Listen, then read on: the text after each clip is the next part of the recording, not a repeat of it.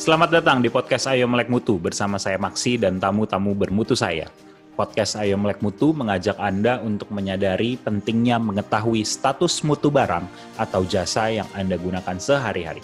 Podcast ini dipersembahkan oleh Mutu Internasional, perusahaan yang bergerak di bidang sertifikasi, pengujian, serta inspeksi barang dan jasa. Halo kawan mutu, bertemu lagi di podcast Ayo Melek Mutu dan di podcast episode kali ini ini spesial banget karena dari format kita juga akan membuat videonya. Jadi teman-teman bisa mendengarkan atau melihat uh, podcast ini dalam bentuk video nanti di YouTube channelnya Mutu Internasional. Dan yang paling penting yang terspesial hari ini adalah kita kedatangan seorang uh, narasumber yang juga teman-teman mungkin familiar dan mungkin kalau yang lebih muda kenalnya sama anaknya. Nah, ada Pak Mark Sungkar dengan kita hari ini. Halo Pak Mark. Halo. Halo. Assalamualaikum. Assalamualaikum Pak Mark. Salam Ya. sejahtera semuanya. Salam Pak sejahtera. Maksi gimana sehat? Sehat-sehat Pak. Gimana kabar semua keluarga sehat Pak? Alhamdulillah semua sehat walafiat. Pak Mark ini kalau. Kita lihat backgroundnya lagi eh, memang tinggalnya tuh di perbukitan gitu ya Pak. Kenapa? Eh, rumahnya sekarang tinggalnya kayaknya kembali ke alam gitu ya Pak ya. Betul, betul. Kita produk alam kembali ke alam lah. Nah, Sebelum kembali ke alam kubur kan. Pak Mark eh, saat ini eh, usia sudah 71 tahun dan saya lihat masih produktif sekali ya Pak untuk melakukan eh, kegiatan-kegiatan baik itu bertani, eh, malah yang kita kenal kan Pak Mark itu seorang seniman ya. Dari Mm-mm. tahun eh, 70, 80 dari eh, bermain teater, bernyanyi sampai sutradara. Sekarang kalau Iya. kita lihat kegiatannya banyak bertani nih, Pak. Alhamdulillah, alhamdulillah. Ya, kalau saya koreksi dulu ya, usia Iya. 71 atau 72 itu mungkin kesalahan KTP ya. Oh, alah. Siap. Ah, tapi yang benar saya masih sehat ya. Salah atau nggak salah itu. saya nggak merasa usia segitu sih ya. Oh, siap, siap, siap, siap. Alhamdulillah. Saya rasanya masih 40-an gitu ya. nah, iya, iya, iya. Karena iya. kegiatan atau aktivitas saya sehari-hari juga Hmm. hampir-hampir tidak berkurang ya. Ya, ya, ya. Kalau 10 tahun yang lalu, lima tahun yang lalu itu masih masih 16 18 jam kerja satu hari ya. Hmm. Sekarang sekarang 14 jam lah. Wah. Masih dari pagi sampai malam alhamdulillah. Hmm. Nah, ini barangkali yang membuat saya sehat juga eh, karena pikiran Hmm. dan menyatu dengan alam gitu ya. Hmm. Hmm. Dari kecil memang saya senang dengan alam. Hmm. Dari SD saya sudah dapat dua kali penghargaan di pertanian. Hmm. Ya. Eh, sekolah kami di Solo itu mendapat penghargaan pertanian terbaik prakarya dan saya petaninya gitu. Waktu Ah. SD kelas 3. Kemudian di Bogor kelas 6 saya dapat piagam dari Dinas Pertanian Bogor Hmm. eh, karena jagung saya itu 2 meter lebih waktu itu. Wah, Iya, ketika saya kuliah di Belanda, setiap hari saya melewati pertanian yang semuanya nggak ada yang miskin pertaniannya gitu. Ah. Pertaniannya sangat-sangat dari mulai 75 itu sudah sudah modern. Greenhouse juga sudah banyak di sana ya. Hmm. Kincir angin bukan kincir angin molen ya, tetapi uh, wind, wind Hmm. power. Uh, itu baru mulai dikembangkan. Pemerintah Belanda memberikan subsidi yang tidak main-main terhadap Hmm. terhadap uh, inovasi itu. Nah sekarang pemerintah Belanda yang menikmati hasilnya Hmm. karena karena uh, tenaga listrik uh, uh, listrik tenaga Angin. angin itu di mana-mana sudah ada. Ditambah lagi sekarang solar. Hmm. Jadi ya benar-benar eh, tidak hanya masyarakat tapi pemerintah yang menikmati pasokan dari para petani itu yang punya eh, solar energy sendiri yang menghidupkan listrik 24 jam di greenhouse-nya Hmm. yang minimal itu di atas 5 hektar gitu. Hmm. Hmm. Kelebihannya dijual ke PLN-nya gitu. Hmm. Nah, kita memang masih ketinggalan jauh. Ya, uh, ya. Jadi saya sebagai arsitek juga mm uh, sekarang menyatukan, mengkombinasikan dua disiplin ilmu, pertanian dalam hal ini aquaponics, ya, ya. kemudian disiplin ilmu arsitektur. Nah, saya mengawinkan keduanya ini hmm. supaya landscape itu menjadi landscape aquaponics. Hmm, Dan itu sudah okay. berhasil, sudah beberapa kali kami terapkan. Sekarang ini saya sedang membuat landscape sawah atau okay. sawah landscape ya. Jadi hmm. sawah yang di landscapekan atau landscape diisi dengan uh, pertanian gitu ya. Hmm, hmm. Uh, ini sangat memungkinkan dan yang sedang saya upayakan adalah air itu tidak terbuang sebagaimana di pertanian konvensional oh. menggunakan air irigasi dan lain sebagainya. Ini sirkulasi yang tidak uh, penguapannya kalau di dalam greenhouse aquaponics itu penguapannya hanya 7%. Okay. Jadi menghemat air, aquaponics itu menghemat air sampai 90 93 persen. Hmm. Ya, kemudian uh, udah jelas dia organik ya, fully organik, hmm. uh, tabu untuk menggunakan bahan-bahan kimia. Hmm. Nah sekarang saya ditantang untuk uh, menanam singkong secara aquaponics. Oh, oke. Okay. Ya. Jadi saya sedang coba beberapa metode, salah satunya hmm. aero. Jadi aeroponics. Kalau sayuran, ubi apa itu alhamdulillah sudah berhasil ya, kentang. Hmm. Hmm. Tapi sekarang gimana mengaerokan singkong? Nah, hmm. ini menarik. Hmm. Insya Allah uh, kalau ini berhasil ya akan saya uh, kembangkan sosialisasikan jelas ya. Iya betul. Iya. Kalau kita mundur sedikit ke belakang Pak Mark, dari S dari SD itu sudah uh, berkecimpung atau sudah bersentuhan dengan dunia pertanian tuh Pak. Uh, kenapa bisa sampai begitu Pak? Ada memang ada memang kecintaan atau ada faktor pendukung ya gitu Pak? Mungkin kecintaan faktor pendukungnya saya lahir di Solo. Oke. Okay. Solo Tawangmangu itu hanya 40 kilometer Hmm. Di Tawangmangu ayah uh, punya villa di sana. Hmm. Nah, jadi apakah Sabtu Minggu, apalagi musim panas itu libur sekolah, ya total kami di Tawangmangu. Hmm. Jadi uh, hidup saya dari alam ke alam. Saya suka sekali naik kuda di atas gerojokan sewu, hmm. uh, masuk keluar hutan gitu. Ya. Itu sejak SD, SMP, apalagi pernah saya balapan balapan kuda sama sama guru waktu itu ya. Yeah. Tapi udah-udah cakap cakap biawa karena karena keamanan ya. Iya. Baik, jadi kecintaan memang eh, faktor hmm. pendukungnya adalah lingkungan. Hmm. Kemudian orang Belanda bilang unleash atau bakat ya, eh, bakat alam saya mencintai tanaman. Hmm. Nah, jadi ini saya beli tanah di Cisarua 15 eh, tahun yang lalu tidak ada satupun tanaman besar ya hmm. yang ada hanya muncang atau kemiri. Hmm. Kemiri yang setiap tahun itu terus ber, apa, berbuah, tiba-tiba saja mati. Okay. Tiba-tiba saja mati. Dalam keadaan masih berbuah dia mati. Hmm. Nah, ketika pohon lengkeng eh, dari Cina itu buahnya besar, bijinya kecil, manis sekali ya. Yeah itu juga tiba-tiba mati, maka saya mulai berpikir ini unsur tanah seperti halnya di Bangka Belitung. Ya, hmm. yang mengandung zat kimia yang berbahaya bagi akar. Begitu akar itu menyentuh di situ, maka hmm. ya sudah selesai tanamannya. Oh, nah, okay. ini tantangan lagi mengolah tanah di sini. Uh, kalau mau menanam tanaman pohon-pohon yang besar ya uh, harus diperhitungkan benar itu unsur ya. tanahnya.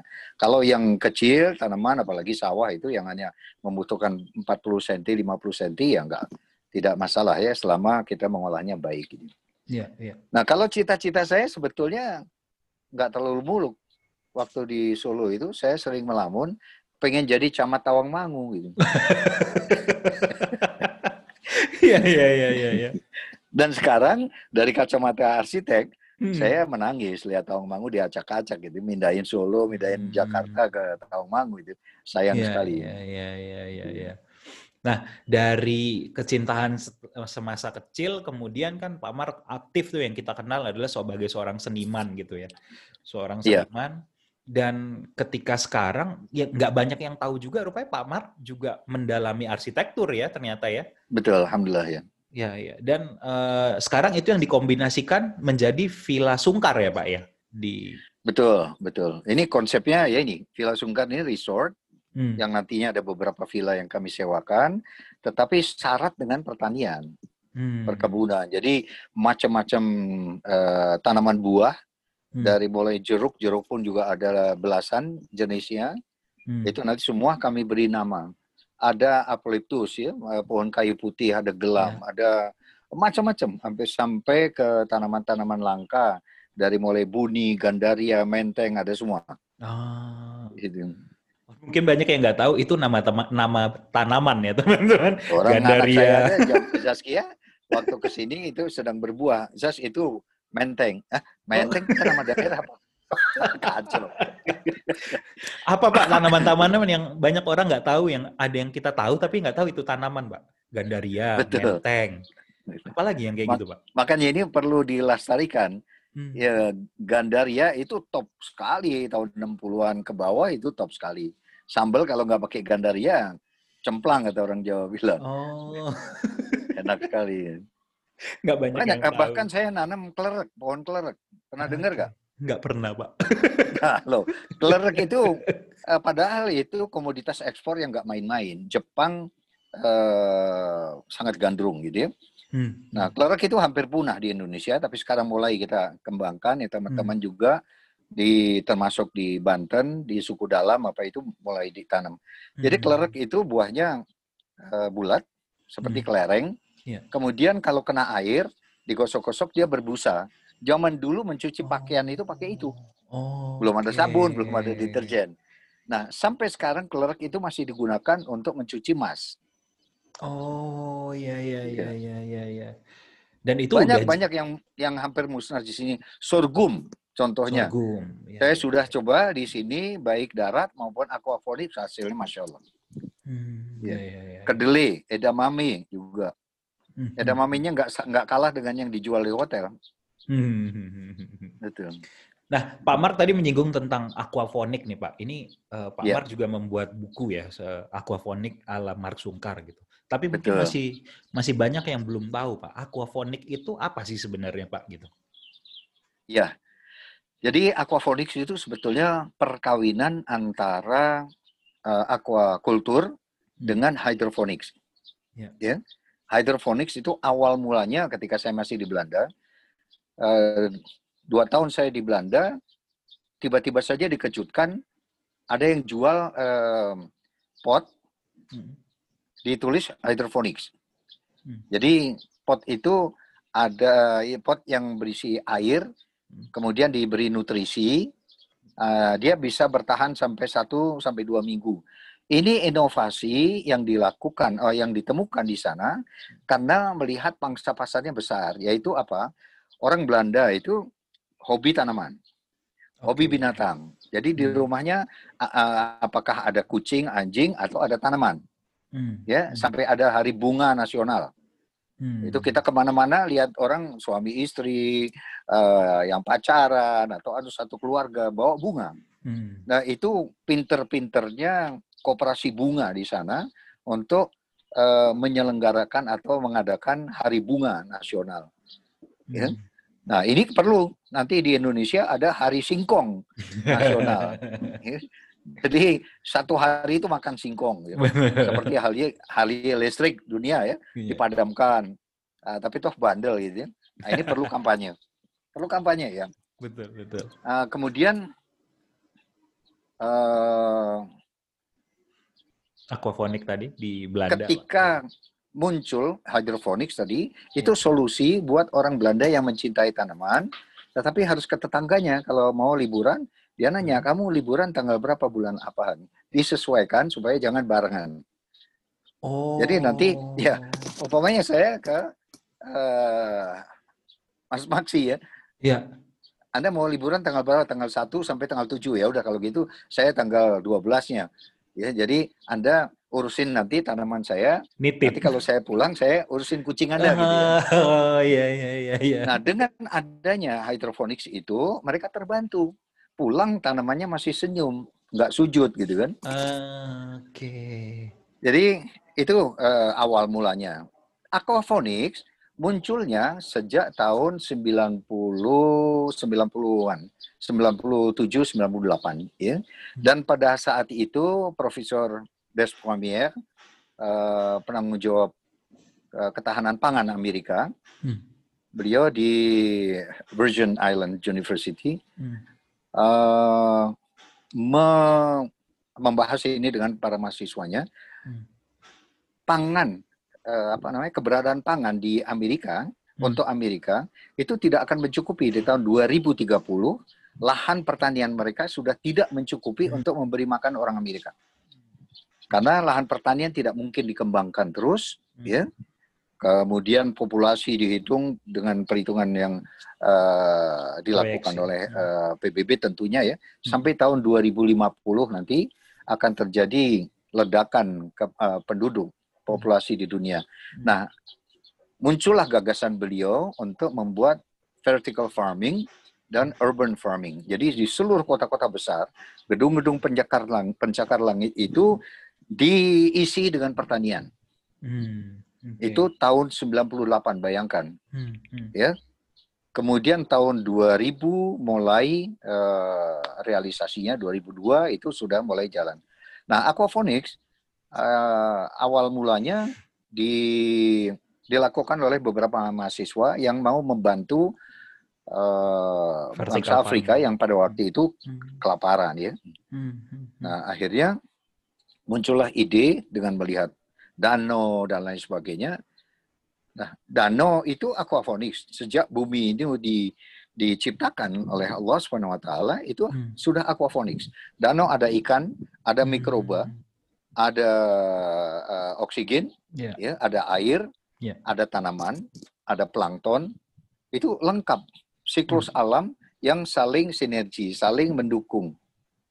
Nah, ikan hmm uh, kotoran ikan. Ikan makan plankton kalau di danau karena tidak ada ya. yang memberi pelet ya. Betul. Uh, makan plankton dan lain sebagainya juga dari tumbuh-tumbuhan yang bisa dimakan seperti azola, duckweed dan lain sebagainya itu hmm. jadi makanan ikan kan ya. Hmm. Kemudian kotoran ikan menjadi nitrit, amonia, amonia dulu diubah oleh mikroba menjadi ya. nitrit. Nitrit. Uh, oleh uh, mikroba yang lain yaitu um, dirubah dari nitrit menjadi nitrat. Nitrat, ya. Nitrat itulah yang diserap oleh tanaman.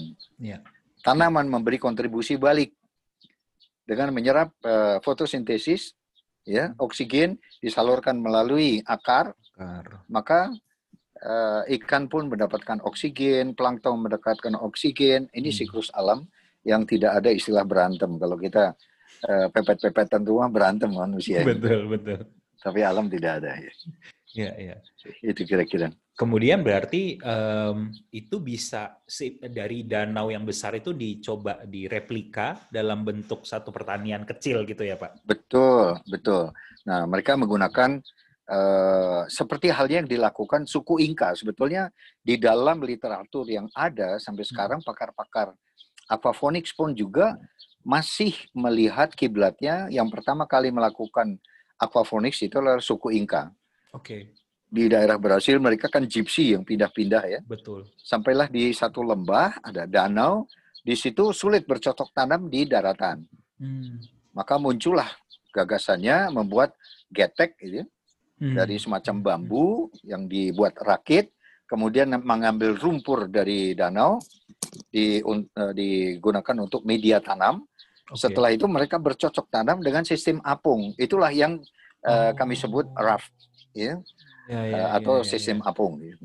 Hmm, hmm, nah, hmm, di situ mereka hidup dan sampai sekarang di beberapa negara masih dilakukan. Contohnya di Belanda itu yang namanya uh, landscape aquaponics itu masih masih secara alami loh ya, ya secara ya. alami dari sudut arsitekturnya mereka buat. Jadi sungai di mana-mana kan ada sungai di Belanda. Betul. Nah di tepian sungai itu hidup tanaman macam-macam. Oh, nah saya kemarin dipercaya untuk nanganin proyek di uh, Kali Besar ya. di uh, kota kota kuno itu ya. Hmm. hmm. Tadinya saya subkontraktor ya, bukan uh, main kontraktornya. Saya ya. subkontraktor di bawah satu insinyur teman saya. Uh, saya bagian landscape-nya, bagian hmm. aquaponics-nya. Jadi hmm. sepanjang sungai itu kita buat Tanam. aquaponics. Hmm. Ya, apung sepanjang 750 meter kanan kiri. Itu kalau jadi pada waktu itu uh, aquaponics terbesar di dunia. Oh, kalau okay. jadi. Yeah, yeah. Semuanya sudah siap sebetulnya.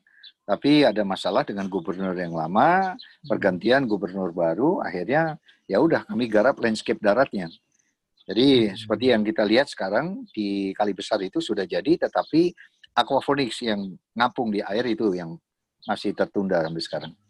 Tanaman apa yang bisa ditanam di melalui ini, Pak? Aquaponics. Hampir semua. Oh, Hampir semua tanaman.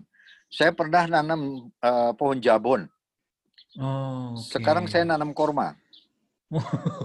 Iya, tanpa izin padang pasir saya tanam korma di aquaponics. di batu. Iya, iya, iya, iya. Daunnya sudah sudah ada empat daun dari biji ya. Oke. Okay, dari biji. Tentunya tidak bisa didiamkan sampai dia membesar ya. Yeah. Uh, berapa satu meter harus dipindah. Tetapi kalau kita persiapkan dari awal, hmm. aquaponics, uh, korma pun juga bisa. Hmm. Jabon waktu itu sudah satu meter setengah. Ini kalau saya diamkan sundul karena jabon bisa 35 meter. Kan? iya, iya. Berat tenggelam dia paling nanti itunya, Pak. uh, tidak ya? juga, makanya tidak harus juga. Ya? dipersiapkan. Oh. Lahannya okay. harus dipersiapkan memang untuk aquaponics tanaman uh, besar ya, ya. Sangat bisa, semua bisa. Tapi kalau di tadi yang kasusnya kali besar itu, Pak, itu uh, apa kualitas air akan berpengaruh, Pak? Kalau misalnya banyak nah, pencemaran. Ini ini kami kan terus uh, dari rapat ke rapat membahas masalah uh, standarisasi air untuk aquaponics ya. ya. Dan itu yang kami ajukan sudah disetujui. Ada teknologi Jep Jerman, filtrasinya. Uh. Jadi di ujung itu difiltrasi uh, menggunakan filter uh, teknologi Jep, uh, Jerman, akhirnya beralih ke oh. teknologi Belanda. Okay. Uh, saya minta uh, apa namanya Eh, kadar airnya itu benar-benar DO-nya ya. Yeah, uh, oksigen di dalam oksigen. air, uh, oksigen terlarutnya, kemudian ppm dan lain sebagainya. Itu semua akan mempengaruhi. Ikan kami tabur juga hidup suka sekali. Oke. Okay. Bahkan sudah sudah kami rancang adanya uh, otomatisasi semua otomatis. Bahkan hmm. memberi makan ikan itu ada jam-jamnya. Hmm. Jadi masyarakat yang lihat ke sana jam sekian kasih makan ikan. Oh itu kan asik tuh lihat ikan berebut dengan mesin otomatis makan. Betul betul. Iya. Jadi kalau semua kalau, mungkin. kalau saya lihat di buku bapak tuh biasa eh, bisa uh, dibikin kayak satu kolam gitu ya pak, kolam pelihara ikan, lalu di atasnya ditaruh buat tanam uh, tanamannya gitu pak ya? Ya jadi gini, uh, pada prinsipnya sejauh itu sirkulasi, oke, okay. dia bisa adanya di atas, ya hmm. on hmm. atau open baik okay. di atas tempat maupun di tempat lain selama itu disalurkan hmm. jadi hmm. air kolam ikan itu disalurkan ke tanam-tanaman umpamanya kita memiliki uh, lahan 1000 meter hmm. x-nya ini di uh, titik nol hmm. kemudian 100 meter kemudian tanaman-tanamannya tidak apa-apa karena oh. itu semua ada perhitungan flow Ya, ya, ya pompanya ya. berapa yang diperlukan untuk mengalirkan air per menitnya itu berapa liter, semuanya ada perhitungannya. Mirip Jadi hidroponik yang, ya Pak? Berarti ya? Memang perkawinan oh, antara iya, iya. aquaculture, iya. ternak ikan dengan iya, uh, iya, hydroponics iya. itu. Airnya yang beda ya. Kalau aquaponik, Kenapa? airnya yang beda. Aquaponik itu buat pelihara ikan airnya gitu ya Pak? Uh, bukan buat pelihara ikan. Jadi aquaponics nutrisinya dari kotoran ikan. Okay. Kalau hydroponics nutrisinya dari AB mix buatan hmm. pabrik. Ya, ya, ya. ya, ya nah, ya, yang ya. satu saya tidak mengatakan itu kimia, tetapi yang pasti barangkali non organik. Betul. Kalau ini sudah jelas 100% eh, organik, bahkan beyond organik ini. Ya, ya. Kalau aquaponics ini. Dan keuntungannya aquaponics itu menghemat air. Kita kan okay. di dihimbau untuk conserve energy.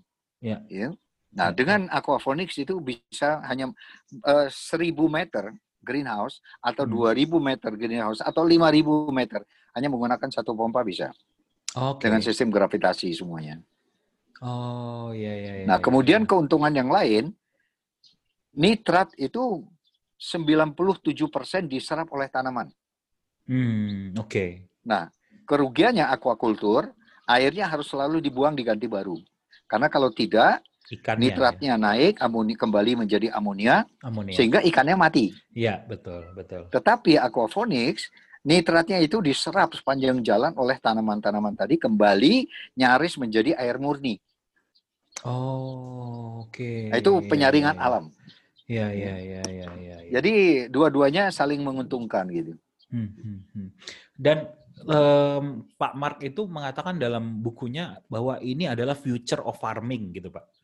Ini future farming, betul. Future farming. Um, Current and future. Oh iya, iya benar, benar, benar. Ke, kenapa itu bisa untuk uh, membantu ketahanan pangan ya, Pak? Oke. Okay. Jadi gini, kami dikejutkan, maaf. Ya uh, belum lama ini saya ambil lagi uh, international course untuk konsultan yang dengan guru yang sama, Murai Halam ya dari Australia, yeah. Yeah. tapi menggunakan Zoom, ya.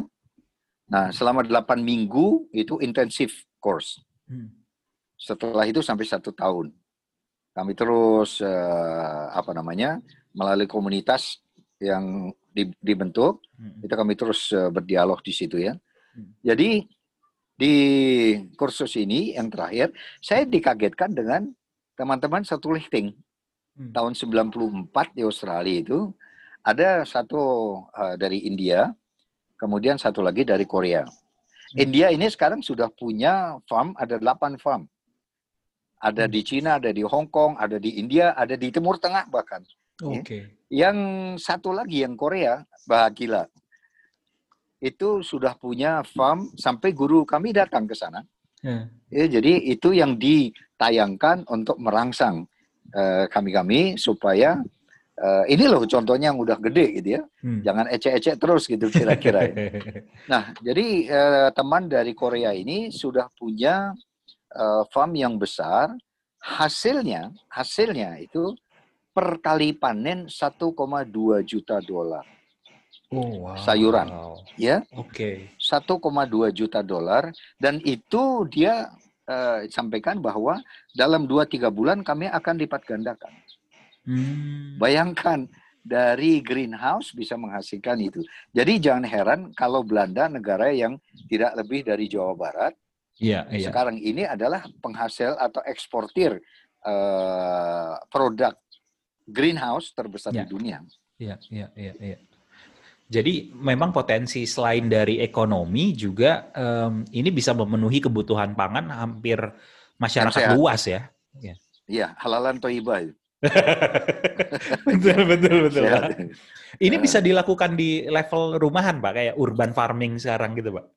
Justru idealnya uh, aquaponics ini di urban farming. Hmm. Makanya seperti saya di, di Cisarua, saya produksi besar-besaran, saya kirim ke Jakarta. Itu nggak visible. Uh, iya, iya, iya, Jadi iya. prinsip uh, aquaponics atau urban farming itu ya. adanya di tengah-tengah urban, di tengah perkotaan, hmm. di tengah hmm. padatnya penduduk. Hmm. Hmm. Pasar kita adalah captive market, tetangga-tetangga itu. Hmm. Ya, hmm. hmm. baik radius satu kilometer maupun lima kilometer masih oke. Okay. Hmm. Karena prinsipnya mengurangi polusi di kota. Hmm, Kenapa? Transportasi kalau saya kirim dari Cisarua ke Jakarta, saya masih andil dengan perusakan jalan, hmm. ya, masih andil dengan polusi, menyumbangkan Emisi, polusi, yeah. masih andil dengan membuat sayuran saya layu. layu. Apalagi kalau kita lihat di tol itu sering sekali ya black black black black daun singkong. Wah itu tidak layak ya. itu tidak layak.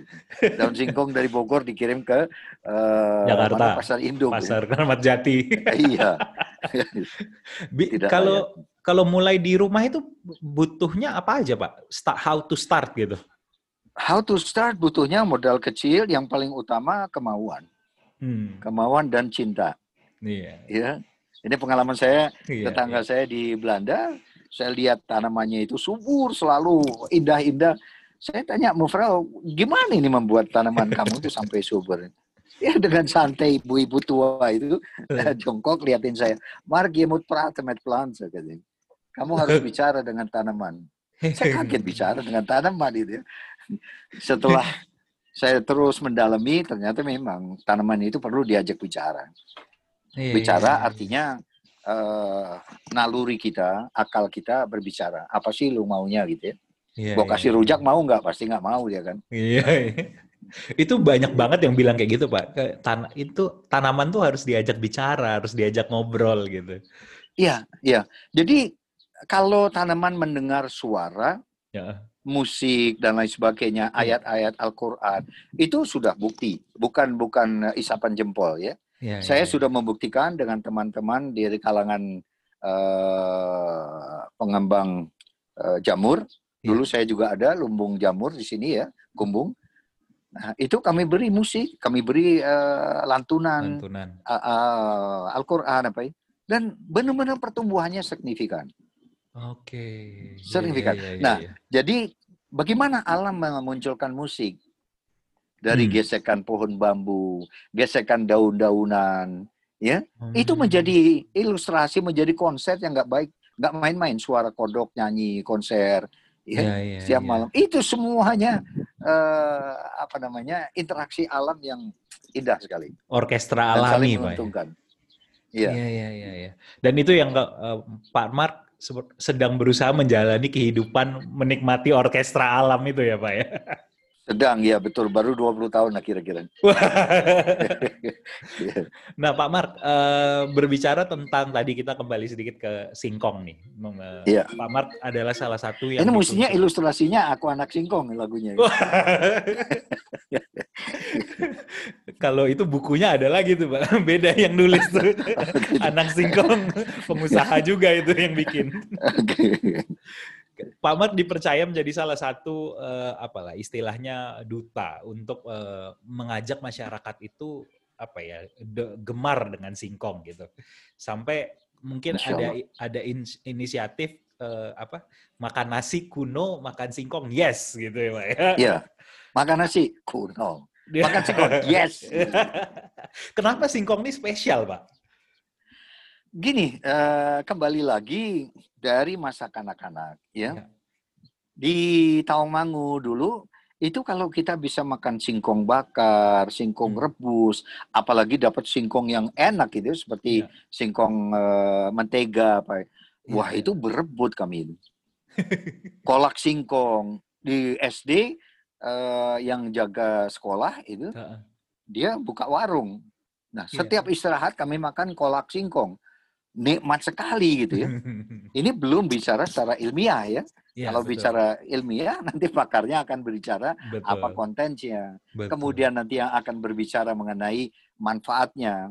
Kita bisa saya usulkan membuat festival makanan dari singkong. Singkong, iya. Ya, iya. Bisa ratusan, bisa ribuan barangkali ya. Iya, iya. Uh, saya di Solo aja menikmatin ada getuk macam-macam yang pakai gula Jawa, yang pakai uh, macam-macam lah ya jenisnya. Hmm. Nah, ini kan kearifan lokal. Ya. Ini budaya Indonesia. Ya. Singkong di tanah air kita. Ya. ya. Nah, kenapa tidak diangkat? Betul. Kalau ini racun, lain. Kalau ini uh, hanya sekedar ecek-ecek saja lain. Betul. Seperti halnya sorghum. Hmm. Saya cari sorghum karena saya masih ingat zaman zaman Bung Karno dulu kita disuruh makan sorghum. Sorghum, iya. Iya. Nah ternyata tiba-tiba hilang. Hmm. Saya cari-cari bibitnya teman profesor uh, peneliti di IPB hmm. uh, eh, membantu saya mendapatkan itu. Saya tanam dengan cara uh, aquaponics dengan cara yeah. uh, konvensional tetapi yeah. dengan pupuk yang khusus ya. Walau hasilnya nggak main-main gitu. Nggak main-main, betul. Yeah, nah, yeah, iya. akhirnya justru teman yang profesor tadi, saya beri hasilnya, dia teliti. Hmm. Ternyata setelah diteliti, dia kabarin saya, Mak, ini nggak main-main, ini setara dengan gandum. Oke. Okay. Ya, bahkan dia lebih baik karena tanpa gluten. Uh, gluten free. Gluten, ya, yeah, gluten yeah. free. Yeah. Nah, ini kan baik untuk anak yang otis, hmm. yang tidak boleh uh, makan gluten. produk uh, olahan yang mengandung gluten. Gluten. Ya. Iya. Jadi akhirnya beliau mengembangkan di di NTB, hmm. berhasil di sana. Iya. Sekarang kaya-kaya petani, petani sorghum. apa namanya? Iya, petani uh, sorghum. Sorghum, iya iya. Iya, dan itu semuanya bisa diolah dari ujung sampai ujung batangnya ya. bisa untuk uh, bio, ya, ya, ya, ya betul, uh, betul. biogas, kemudian ya. bisa untuk pakan ternak, ya, betul. dan dia bisa panen sampai tiga kali, karena numbuh lagi, numbuh lagi. Hmm, hmm, hmm, hmm. Nah, singkong juga demikian gitu. Hmm. Singkong ini saya mencoba yang waktu itu se sepanjang kaki saya nih. Ya. Satu batangnya sepanjang kaki ya. Itu saya tanam dengan uh, berapa 30 30 derajat kemiringan. Jadi okay. tidak vertikal, tidak lurus. tapi agak horizontal gitu ya. Okay. Dan di beberapa ruas saya kupas. Oh, Jadi hasilnya itu banyak. Oke. Okay. Akarnya banyak. Ini sebetulnya ilmu dari menanam tomat. Hmm. Menanam tomat itu setelah 30 sentian, kita tanam tidak vertikal. Ya. Tetapi horizontal dulu, baru vertikal okay. ya 45 derajat kira-kira. Nah, dari ruas-ruas batang tomat itulah nanti bermunculan akar yeah. yang memperbanyak akar, memperbesar batang, hmm. memperbanyak uh, buahnya, Buah. gitu kan. Nah, singkong juga ternyata benar sama, hmm. bisa hmm. dibegitukan gitu. Nah, kede, tantangan ke depannya adalah mencoba menanam singkong melalui metode aquaponics itu ya Pak, yang sedang di, ya, di ya betul.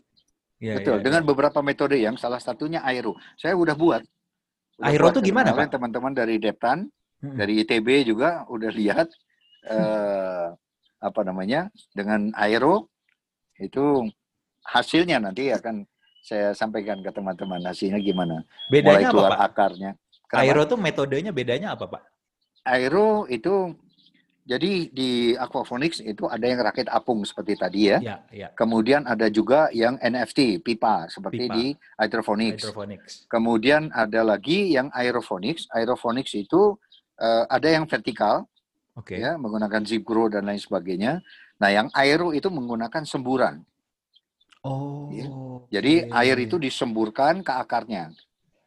Oke. Okay. Nah ini sebetulnya sudah terjadi di Belanda uh, saya pernah kalau libur sekolah itu ya cari kerjaan buat nambah hmm. duit kuliah kan ya. Betul. Saya pernah kerja di perkebunan uh, yang ekspor bunga leli.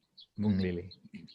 Bunga leli itu kan dipetik dahan-dahannya, hmm. kemudian di uh, di inilah di semai, bukan di semai, ditumbuhkan akarnya ya. menggunakan media tanah lagi kan ya. pupuk. Kira-kira tahun 78 79 hmm. saya melihat yang mereka lakukan dahsyat. Hmm. Inovasi baru. Kalau musim dingin di greenhouse itu menggunakan heater kan ya? Hmm, betul. Ya, supaya mawar dan lain sebagainya, tomat, buah-buahan hmm. yang eh, konsumsi hari-harian bisa hidup. Jadi dihangatkan menggunakan heater. Selama itu heater itu tidak uh, dimanfaatkan airnya itu terbuang, uap airnya terbuang. Yeah, yeah, yeah. Nah akhirnya apa yang mereka lakukan? Uap airnya itu disalurkan di atas, kemudian hmm. sewaktu-waktu dibuka menjadi semburan asap uh, uap. Hmm, mist, yeah, yeah. Asap uap itu menjadi mist, menjadi yeah, yeah. Embun, embun yang untuk menyiram tanaman. Jadi hmm. keuntungannya tidak nyiram lagi Iya, iya, iya. Menghemat ya, ya. air lagi. Iya, nah, ya. kemudian saya melihat langsung uh, mereka buat pipa di bawahnya itu uap. Ya, di bawahnya uap.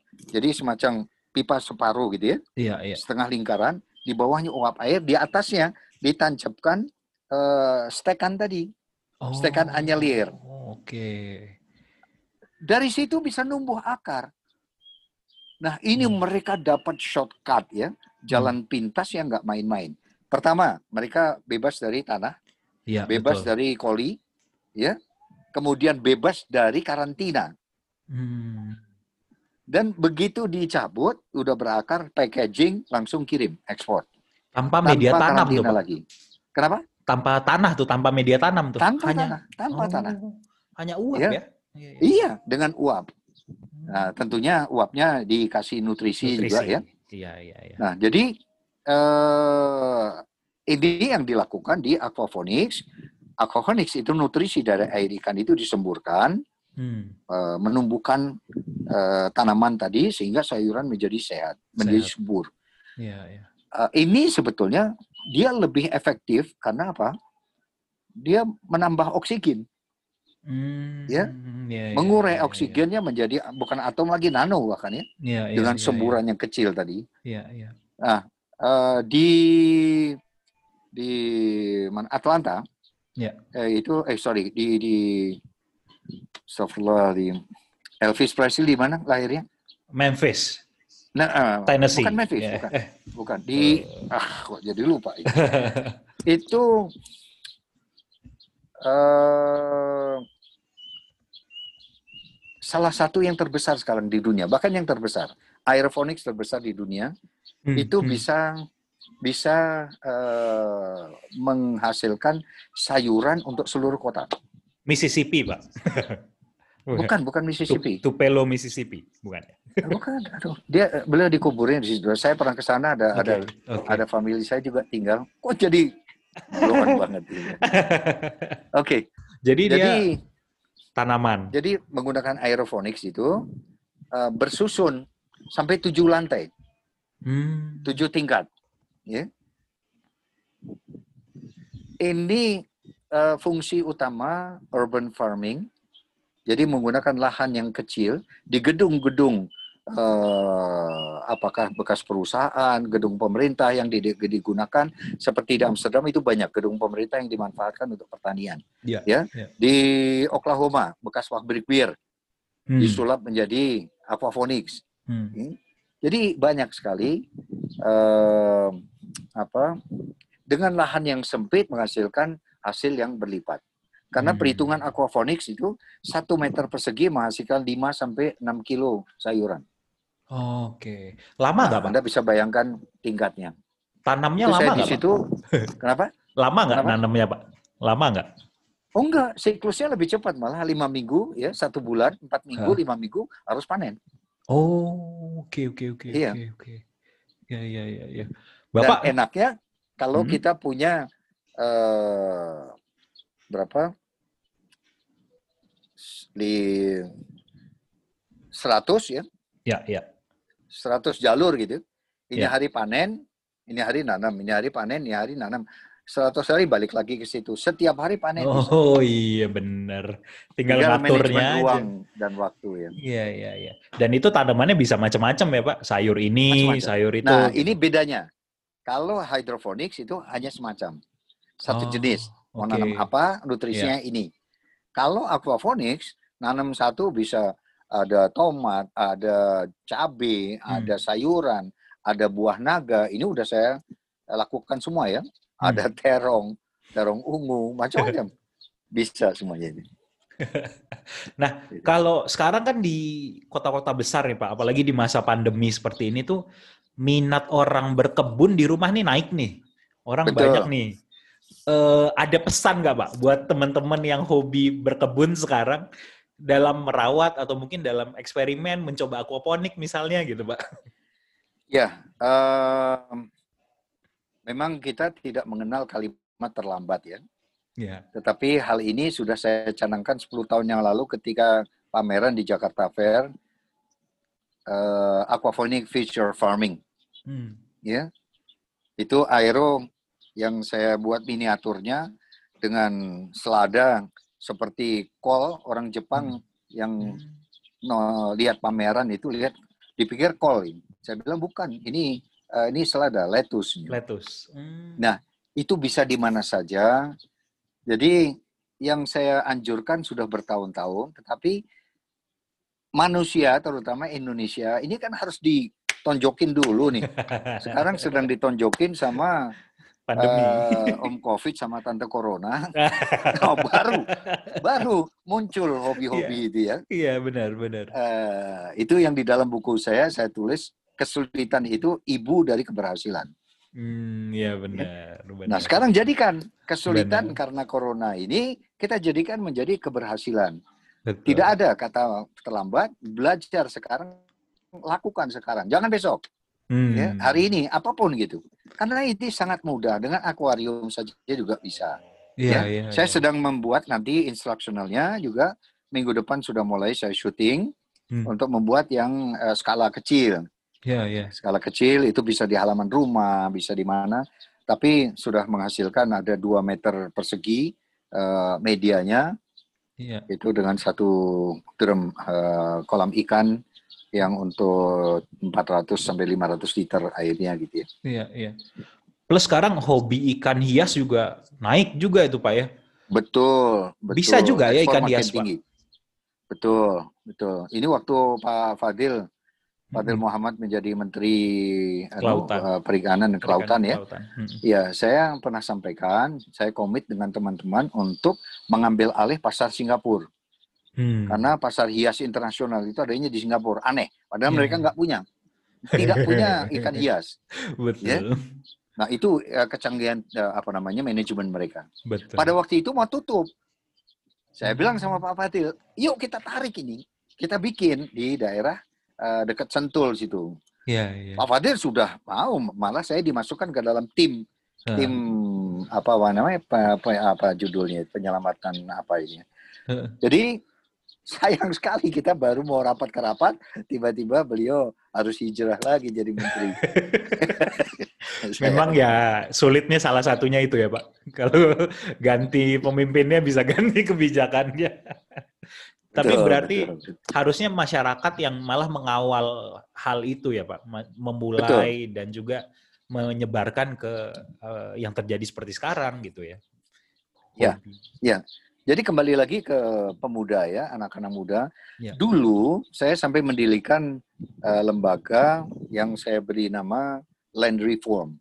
Hmm, hmm, hmm. Itu untuk memberikan, bukan memberikan, membeli. Petani membeli dua hektar ya. dengan kredit tanpa bunga, ya, ya dengan uh, know-how-nya ada dari unsur agama, unsur ekonom, ada lagi unsur pertanian, jelas. Pendampingan selama satu tahun. Jadi hmm. uh, BEP yang sudah kami hitung itu ROI-nya dua tahun selesai. Hmm. Udah hmm. punya traktor tangan, sudah punya uh, sapi, ya ternak sapi untuk pupuknya, hmm. punya sawah dua hektar, sertifikat kita buatkan, dan dan dan dan.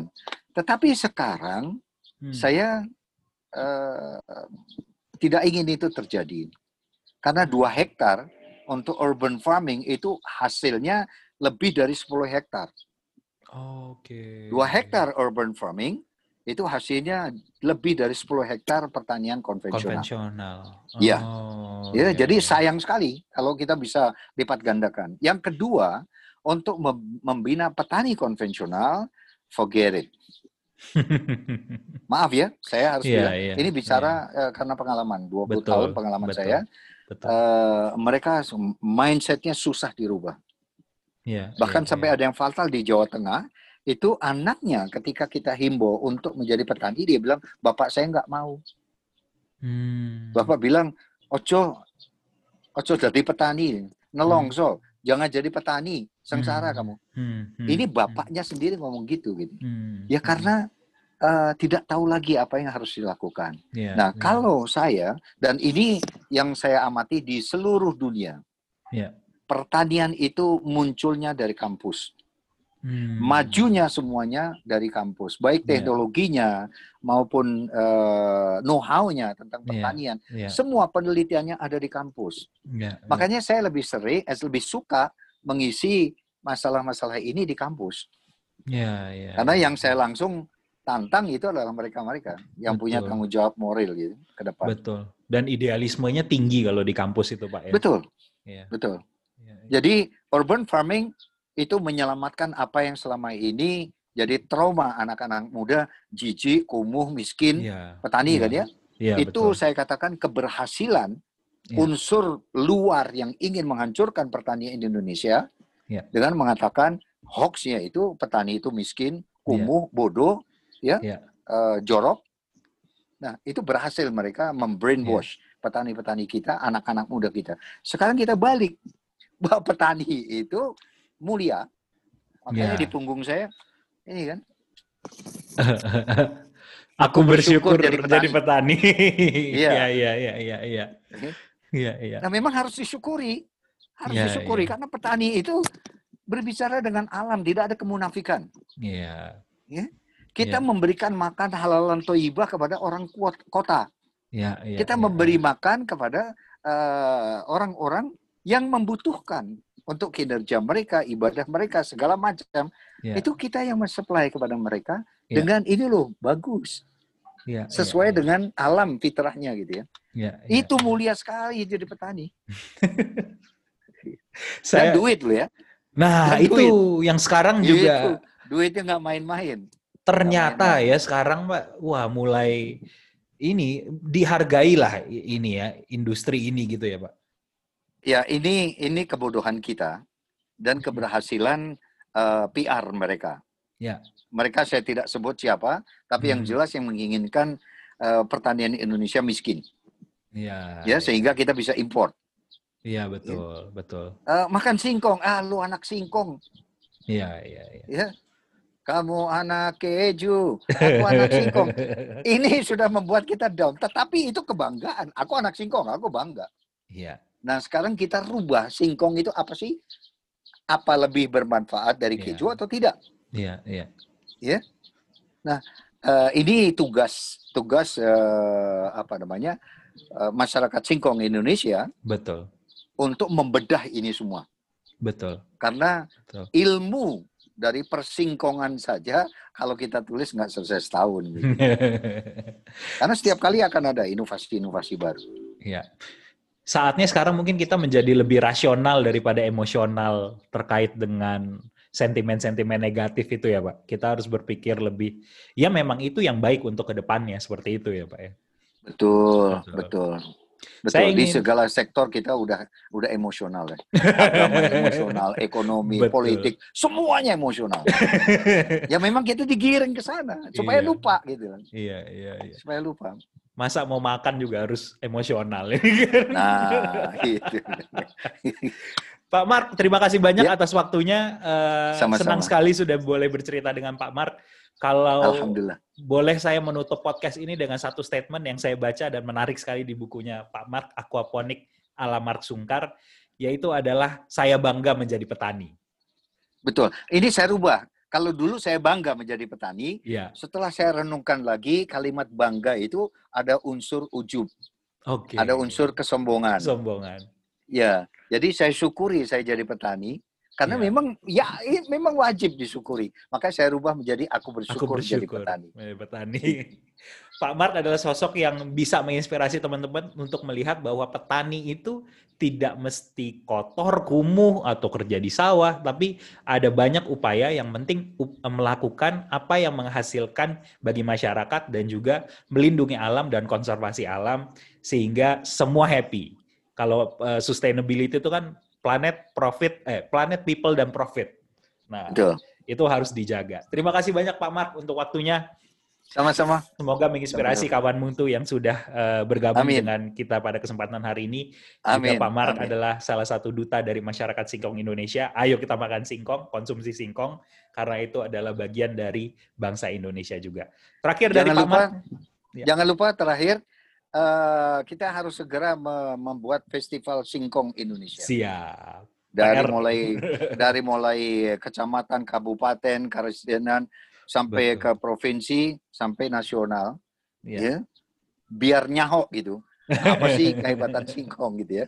Kita harus ekspor. Targetnya tiga, tiga tahun lagi harus ekspor besar-besaran gitu. Insya Allah. Siap. Pak Mark tadi ada ada ini kan untuk ah, lagi bikin know-how apa tutorial tadi itu di YouTube atau di mana kalau mau Nanti di YouTube ya. Nanti di YouTube, YouTube ya? uh, mungkin tayangannya di The Sungkar Family. The Sungkar Family. Nah, ada kamar khusus nanti. Mantap. Lihat-lihat ke sana uh, The Sungkar Family ada Pak Mark juga. Jadi Insya bukan cuma Mbak Siren, Mbak Saskia aja, ada Pak Mark juga yang akan sharing tentang ilmu pertanian di sana. Terima kasih banyak Pak Mark. Sampai okay. ketemu di kesempatan Sama-sama. berikutnya. Assalamualaikum warahmatullahi wabarakatuh. Assalamualaikum.